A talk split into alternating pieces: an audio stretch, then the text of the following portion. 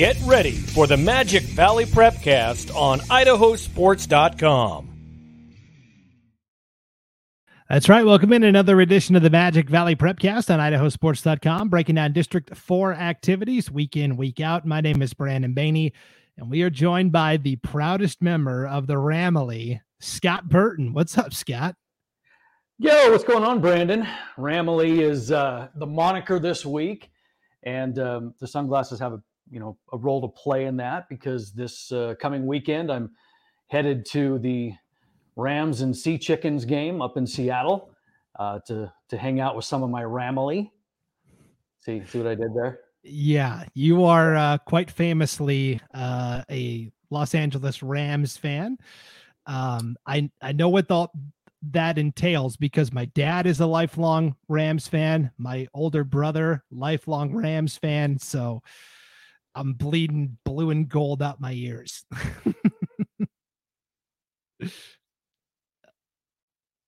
uh oh. My internet froze up, I think.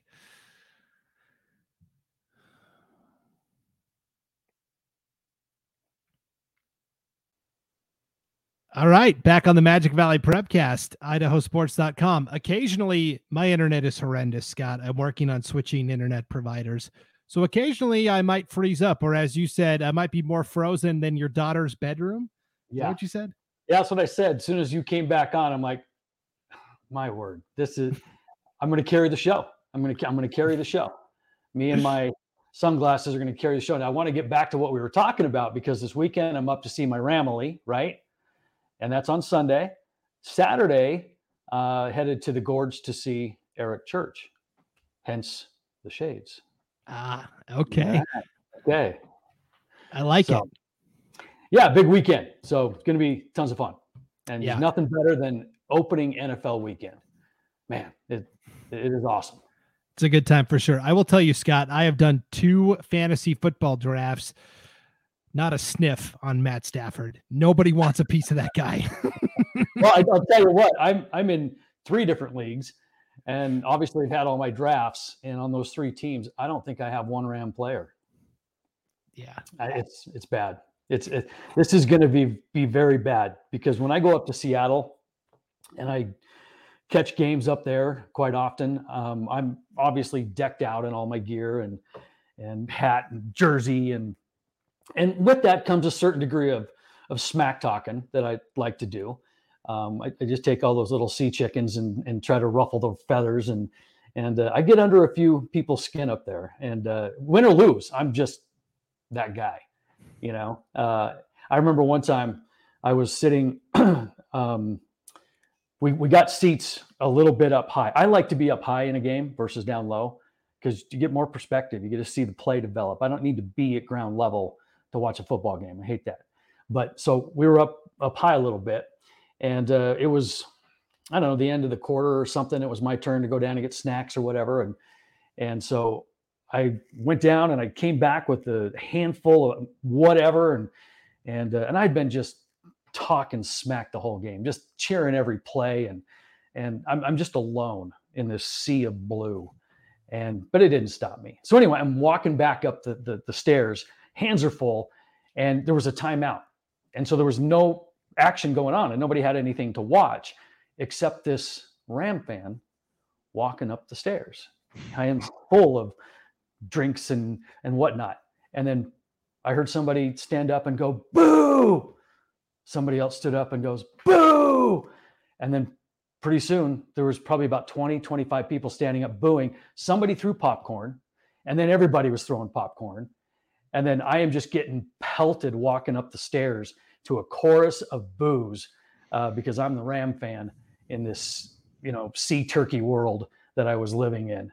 And I loved every second of it. And I can't wait to get back and and do that again. Throw all the popcorn you want. It's fun. yeah, one more Ram note, and then I promise we'll get into Magic Valley. oh yeah, that's right. I forgot why we were here. I'm sorry.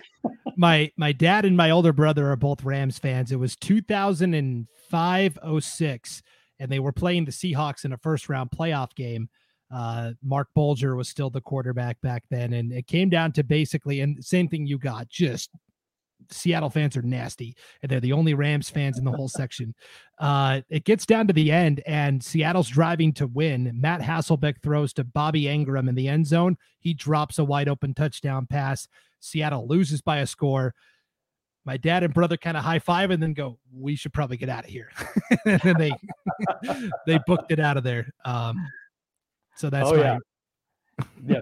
Well, in, in this culture of, of, of fan behavior, I mean, you you can't really take anything for granted anymore. I guess maybe I ought to, you know, check myself this weekend before I'm doing next week's podcast with these on for a reason.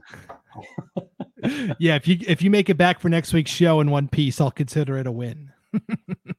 you got it. All right. Well, speaking of uh speaking of multiple pieces and things that take multiple oh boy i got nothing i can't pivot out of this one we just got to get to the like, wow, sh- the fro- the frozen thing the, is is throwing you off a little bit i'm shook i'm not yeah i'm not in my usual environment here uh let's talk about some developing news that came across uh yesterday september 5th we're recording this on wednesday the 6th where essentially all of that reclassification talk that we had in the spring and the summer, and we thought it was dead to rights. Well, apparently there's this little known bylaw that states um, if Idaho's superintendents across the state don't agree with the decision that the IHSAA board has made, they can enact a statewide vote and overrule the board's decision. So, Scott, yesterday, the vote was tabulated, and out of 152 schools across the state, 100 of them, or 66%,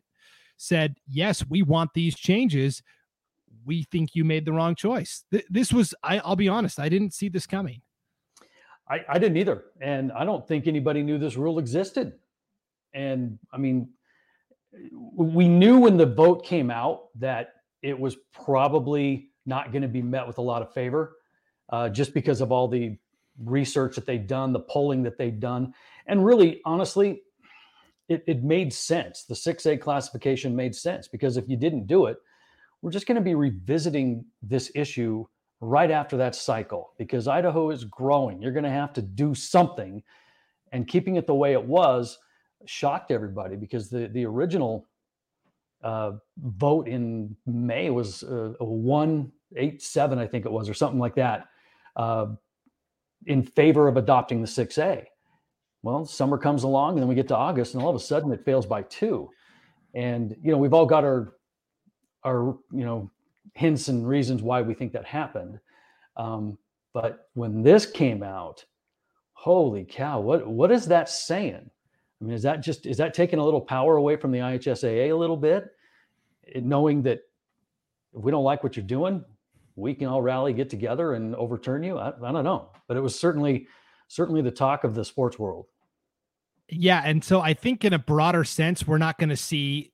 I don't think this is a card that'll be pulled out of the deck very often because you've got to get so many superintendents in agreement on something. It's really, I think, for those really big, obvious things that the board misses sometimes, where they did an informal survey. Over 70% of the schools polled said, Yeah, we like this move and then they still rejected it. And it's like, how are you representing the schools if mm-hmm. over 70% said we want this and then you didn't vote for it? If only real life politics worked this way, Scott, you could really get some stuff done. Yeah, um, no kidding. It's almost like we opened that impeachment box and now everybody's getting impeached. You know, you open up this one, I don't know, let's see what happens. I think the bigger, bigger thing that I want to know is why didn't it pass the first time? What happened in August that made this not pass? I think that's the story. I don't know that we'll ever know. I mean, we can speculate all we want on mm-hmm. why it did or didn't, but uh, when you have a 14 person board, it, it failed eight to six. When you had 14 people voting, um, as opposed to 152 schools, uh, the answer is pretty clear. They wanted this change. I'll ask you this, Scott. Somebody had to have discovered this or known this rule existed, this bylaw, somebody at a school somewhere then, you know, kicked this ball down the hill. Do you know who that was? You don't have to say if you do. I'm just curious if you actually know who it was or which school. No, I don't. Um, with a little digging, I might be able to find out. But uh, that's an interesting point too. Is like who knew this even existed? You know, unless they were leaked some information that said, "Hey, we've got a little rule here if you want to explore it." You know, other than that, I don't know who's reading the fine print and all the bylaws. Uh, that's an interesting story as well. Yeah, there's a lot of intrigue to this for sure. Yeah. And then, you know, big picture for the Magic Valley, Canyon Ridge is moving up to 6A, and that is it. Uh, Twin Falls will stay down at the 5A level. Mm. And really, for other teams in the Magic Valley, they're not affected. Th- But this was the big story. Canyon Ridge is now moving up. They are moving up alone without a travel partner. They're going to have to go play in East Idaho. Yeah, and it's just going to be interesting to see what they petition down in, and then what gets granted. Um, there, there's going to be several sports. I believe Canyon Ridge is going to come down and play 4A, and you know, and they presented the argument last time when they petitioned to stay 4A was that you know, obviously the competitive equity, but the cost of travel. I mean, your conference games are going to be ridiculous. Um, and so you you've got to really take some things into consideration, and that's why I think Canyon Ridge is going to petition down on just about everything if they can. So we'll see what gets granted and what doesn't. Yeah. For the moment, though, they'd be lumped in with Highland and Madison and Rigby and um, all of those schools. Yeah. Yeah. Yeah, Yeah. I mean, talk about a, a conference change going from the Great Basin 4A uh, and what we've got in that conference up to that. I mean, you are talking a massive jump, and uh, it's going to be tough sledding for Canyon Ridge. It's a very good league, not just in football, but in soccer Yeah. and volleyball. And, you know, it's, it's, it would be a tough league for sure. So I don't know. Th- This whole thing is just very interesting. And I guess we can revisit it in 2024, but uh, maybe, maybe we can do a little more digging and find out who, how this actually got started. And I'd be very curious to know, but Yeah, I don't know. I'll put my people on it once I get, yeah, once I get some people. your team, your team of interns. Yeah.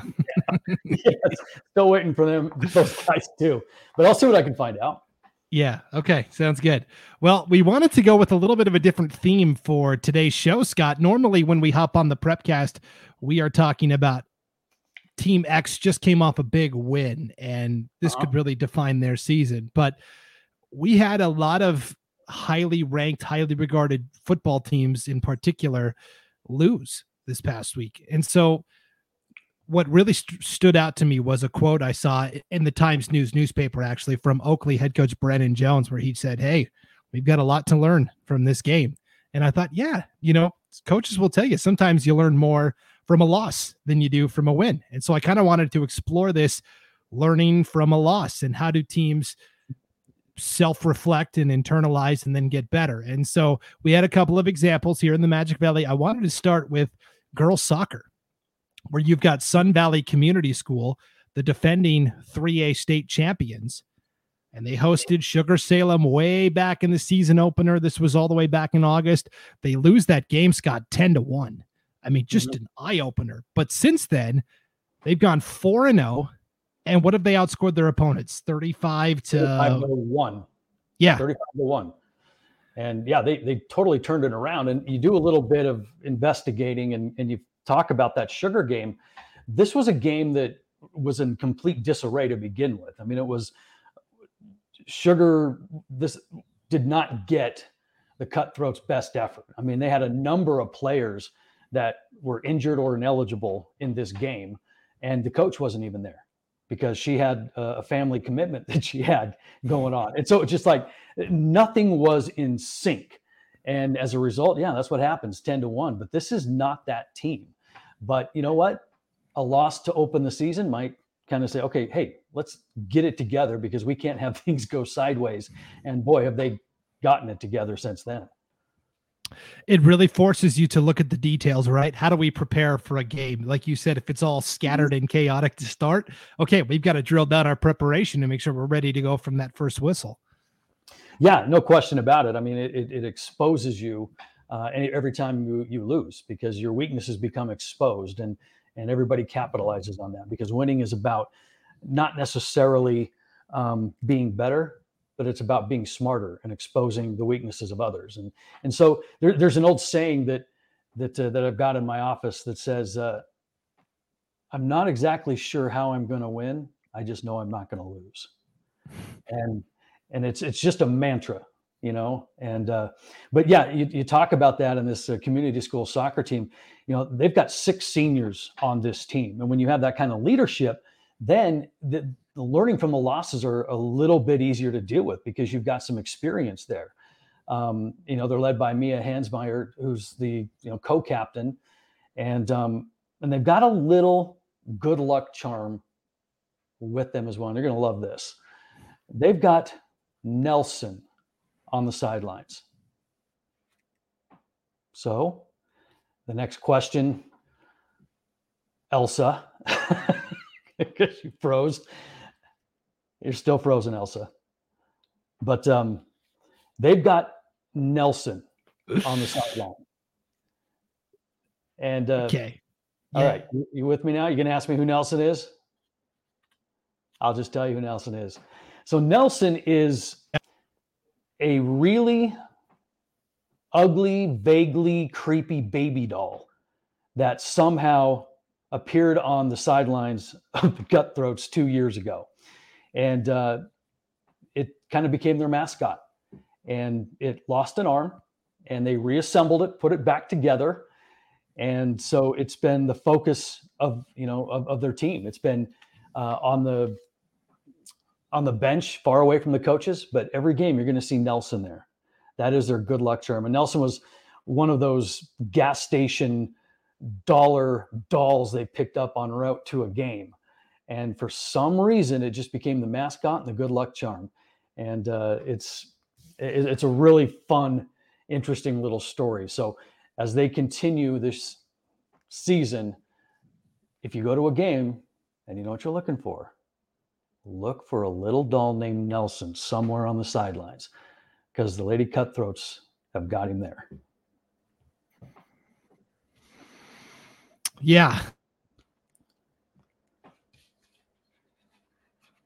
You know, ever since you moved to Coeur d'Alene, I, I, it's like they don't. What you they- said came across clearly. I know. It's like it's like you do you have dial up? Are you on AOL?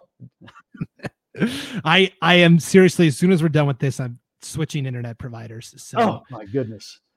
Yeah. So hopefully you caught everything I said about Nelson. And here we go. So Sun Valley had gone on the just in time for another setback. Last night, the cutthroats fall to Kimberly seven to one. So another chance now to mhm. internalize and reflect and okay, let's learn from this loss and see how we can get better. But cutthroats will be a fun team to watch as the season goes along for, For sure. All right, let's talk football now. Oakley plays Kendrick in this gargantuan 1A D1 versus 1A D2 football battle on the blue turf at Albertson Stadium, Boise State University, as part of this battle in Boise. And Oakley comes out gangbusters. Bryce Severe returns the opening kickoff, 84 yards for a touchdown. They're leading this thing 22 to 16 at halftime. And then they get shut out 22 to nothing in the second half and end up losing by multiple scores. And this is really what triggered this whole learning from a lost topic we're covering here is coach Brandon Jones says, okay, we've got a lot to learn uh, about ourselves and how we're going to fare. And so you had a chance to talk to coach Jones. What were his thoughts? Yeah, I had a really good conversation with Coach Jones, and and uh, you know we shared some insight and some philosophy and you know stuff we can't share on the on the air, but it was just a really good conversation because you get into the mind, you know, of a coach, and you know one of the things that I enjoy about doing this is is I've been a coach, and I get it, you know, and I love the philosophy part of things, and so but this was a Kendrick team that was so much more physical than Oakley. And, uh, and we know how good Oakley is. We know that Oakley is at the top of the food chain when it comes to eight man football. But this Kendrick team is absolutely head and shoulders above everybody else because they are so physical and so big and so strong that in that second half, it was basically Oakley just getting pushed around and it really exposed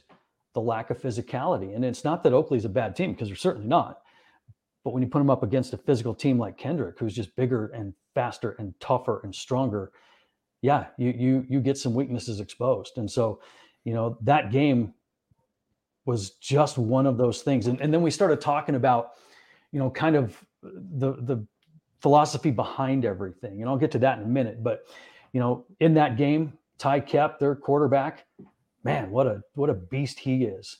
And and he, if you look at him, he has gotten bigger and stronger noticeably, you know, from last year. And we know how good they were last year. And uh, you you couple that with Sawyer Hewitt, and this is a very very potent offense from Kendrick and physical. Yeah, so I'm curious to know then because Oakley just doesn't get punched in the nose like that very often, not not in the last several years. So, you know, what what do they learn? What do they take away from a setback like this?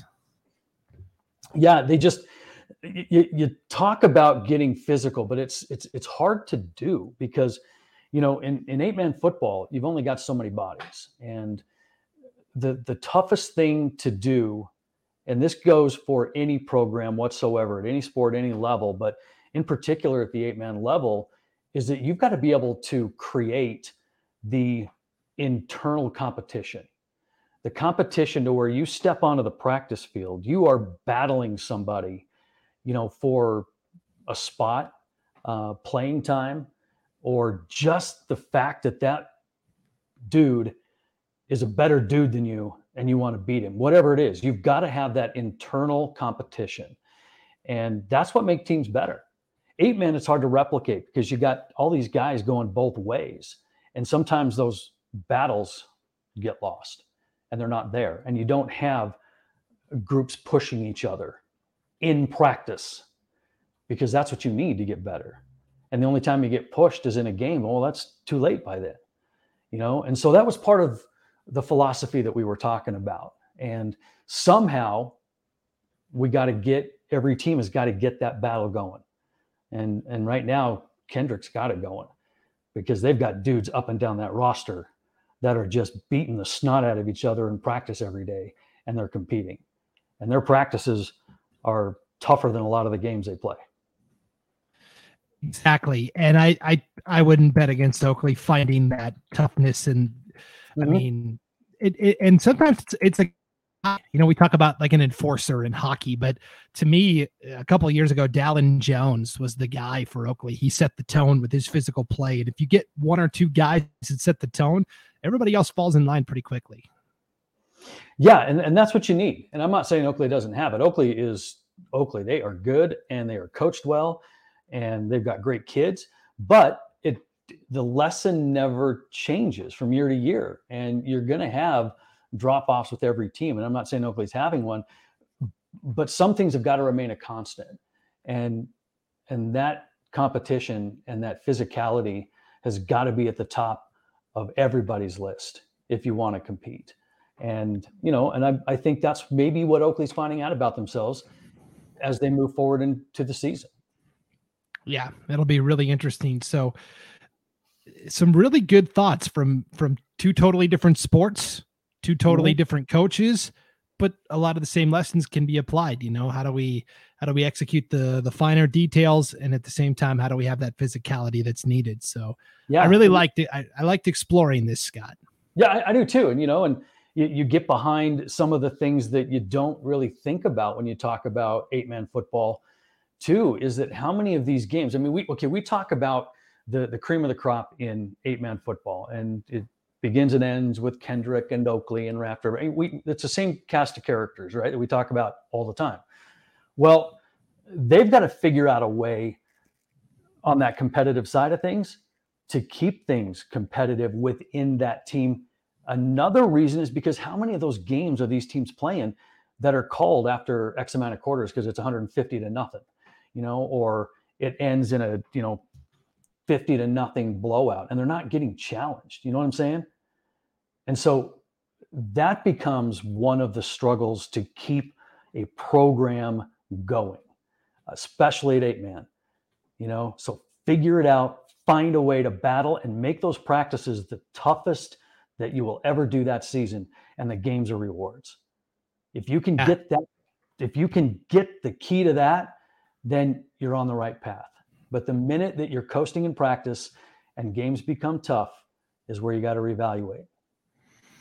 Yeah, because you never know when you're going to be in a tight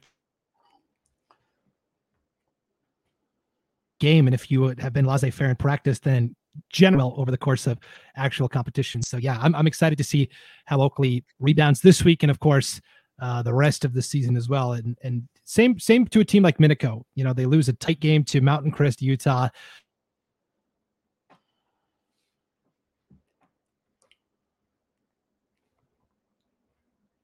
Mountain, you got me now, Scott.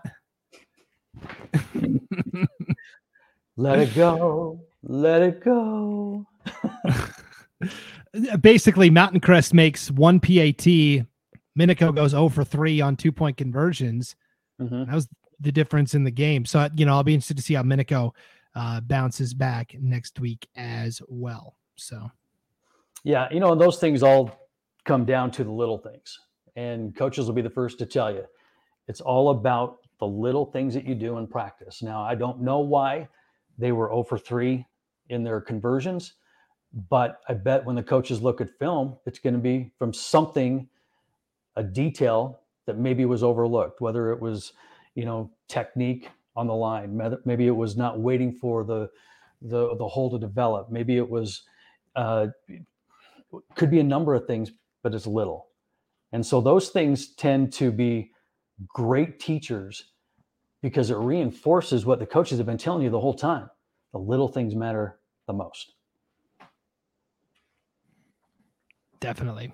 All right, Scott. Well, we want to debut a uh, new segment moving forward to wrap up each edition of the Magic Valley Prepcast because you talked about it earlier. You really like to get into the philosophy of sports. And yeah, we talk about what happens on the field, but there's also the the why and the how and all of that eh, the mental part of the game. And so we're we're debuting the segment next week, but we're titling it Scott's Thoughts. What do you think?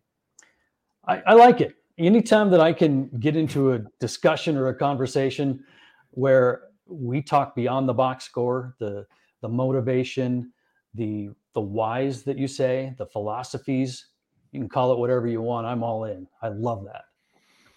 Yeah. So, well, uh, each week I will give you the topic on okay. this show, and then I'll give you a week to kind of jot down some thoughts and and we want to use this as a guide map to obviously you work at a high school you're mm-hmm. around high school kids you're mentoring these young men and women so they can go on to be productive members of society and so it's going to be geared towards kind of life lessons things like that. But sometimes us adults need like a refresher too right? On okay mm-hmm. how do you act? What's what's the proper way to handle things? And i think you're a good fountain of information. This is going to go really well i think. I, I hope so. I'm I'm looking forward to doing it because you know not only does it resonate with players and co- it resonates with me too because sometimes I need a reminder on things because when you deal with sports you deal with emotion and when you deal with emotion a lot of times rationale isn't quite present at times. And so it, it's always a good idea to to hear these kinds of things. And so hopefully i can bring something. Definitely. we'll Okay, well, your first topic, and I just want to get your snap reaction, and then we'll have your more complete thoughts next week. First topic we're going to uh, talk about is doing things you don't want to do, but need to be done. Uh, I got this idea from talking to you uh, last week where you're like, boy, I just spent X amount of hours mowing the football field here at Jerome High School, and I got to spend every week mowing the football field. And I'm sure there's 20 other things you'd rather be doing, but somebody's got to go mow that field. And sometimes yeah. that falls on you. So uh, we all have to do these things in life that we just don't enjoy doing. How do we find the motivation to do them? Well, it comes down to one simple thing. It's everybody wants to be great, but not everybody wants to do what it takes to be great. And sometimes those things are behind the scenes that you'll never get credit for, that nobody will ever see, but they've got to be done. And so that's my first reaction to that. And as far as learning from a loss, I've got a ton of stuff on that already. well, let's hear that because we got it. Yeah, we kind of got our wires crossed. This will kind of give you an idea of what it's going to be about. So, Scott, you prepared some thoughts, Scott's thoughts on learning from a loss. And then next week, we'll dive into doing things you don't want to do but have to be done. So, give me okay. your Scott's thoughts on learning from a loss. Okay. Well, this is, um, you could take this theme and you could do a hundred different things with it. And so these are just some things that I thought of when you talk about learning from a loss. And so it may come across more of a a kind of a, a monologue, if you will, but here they are. So here's what I think of. Whenever we lace up our shoes or we put on that helmet, the ultimate goal is to win the game. However, we both know that doesn't always happen. You know, winning is great and winning breeds winning, and everyone loves a winner. However, learning from a loss is one of the most valuable lessons teams and coaches can learn. You know, we've all seen the teams who blaze through their schedule, crushing everyone in front of them, only to falter at the state tournament when the competition gets tougher. Well, why is that? It's because they never had to face adversity. They never had to look defeat in the eye and say, I don't like how this feels, and I don't want to be here again. Back in the day, many, many, many moons ago, when I was coaching, I love the games in which we were challenged. And sometimes I, I loved the games that we lost because it made me a better coach and it made my players better. In some non conference games that I had back in the day, in those non conference games before MaxPreps came around and ruined all non conference games, um, I, I'd mess around with the lineups, with the play calling, just to create something that was uncomfortable to create a situation where things weren't jiving and maybe we'd find ourselves losing late in the game. And then I'd throw the gauntlet. I'd put things back to normal and I'd say, all right, we've got four minutes to dig ourselves out of this. What have you got? Well, sometimes we would, and sometimes we wouldn't. But what we learned from that were lessons that seldom get taught anymore. You know, when a team loses a game, it exposes you and nobody likes to be exposed. Weaknesses are documented, and the will to get back up and fight after being knocked down is challenged. And for the moments and the days after a loss, coaches aren't coaching the game anymore. They're coaching people.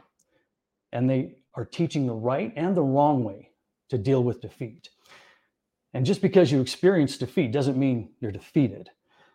You know, I've seen so many coaches have complete and utter collapses after losing games or a losing season because all the focus was on the score. And they stopped teaching the lessons our kids need so badly humility, resilience, and pride, to name a few. So, losing a game or games or having a losing season can teach you more about yourself and more about your teammates and more about your coaches than you'll ever learn in victory. How you react, how you learn, how you grow, and how you get back up and fight are not only the lessons that bring you more success in your season, they are the lessons that bring you more success in life. And those are Scott's thoughts. That was great. Oh, I loved it. Very insightful. That was great. Yeah, so you can. Ex- yeah, a little snippet of what we're going to try to do and you can expect that uh, going forward. And it, like I said, I'll introduce the new topic at the end of each show. We'll we'll hear Scott's thoughts, and then we'll I'll introduce the new topic. We'll get Scott's kind of snap reaction, and then we'll give him a week to actually prepare uh, what he wants to say. So nicely done. All right, cool. All right, I'm excited to try this out. Yeah, it'll be good. And if there if there are topics you want us to talk about, please send an email, Brandon at idahosports.com or Scott at idahosports.com. And if you've got a topic you want to hear on Scott's thoughts, we, we'd love to tackle it. So, yeah, let's do it. Let's do it. Okay. All right. I promise my internet will be better soon, Scott. I, I, I make that pledge. I don't, I only, I only have so many frozen jokes, Brandon. I know. Doing those little things we don't want to do. I don't want to sit on the phone with my internet company as they try to persuade me not to cancel my services, but it's something I've got to do. So, that's right. That's right. Nice segue. You got your segue mojo back. Finally got it at the very end. So, all right. We'll see if we can do better next week. Enjoy the competitions this weekend, everybody. For Scott Burton, I'm Brandon Baney. We'll see you next time on the Magic Valley Prepcast on idahosports.com.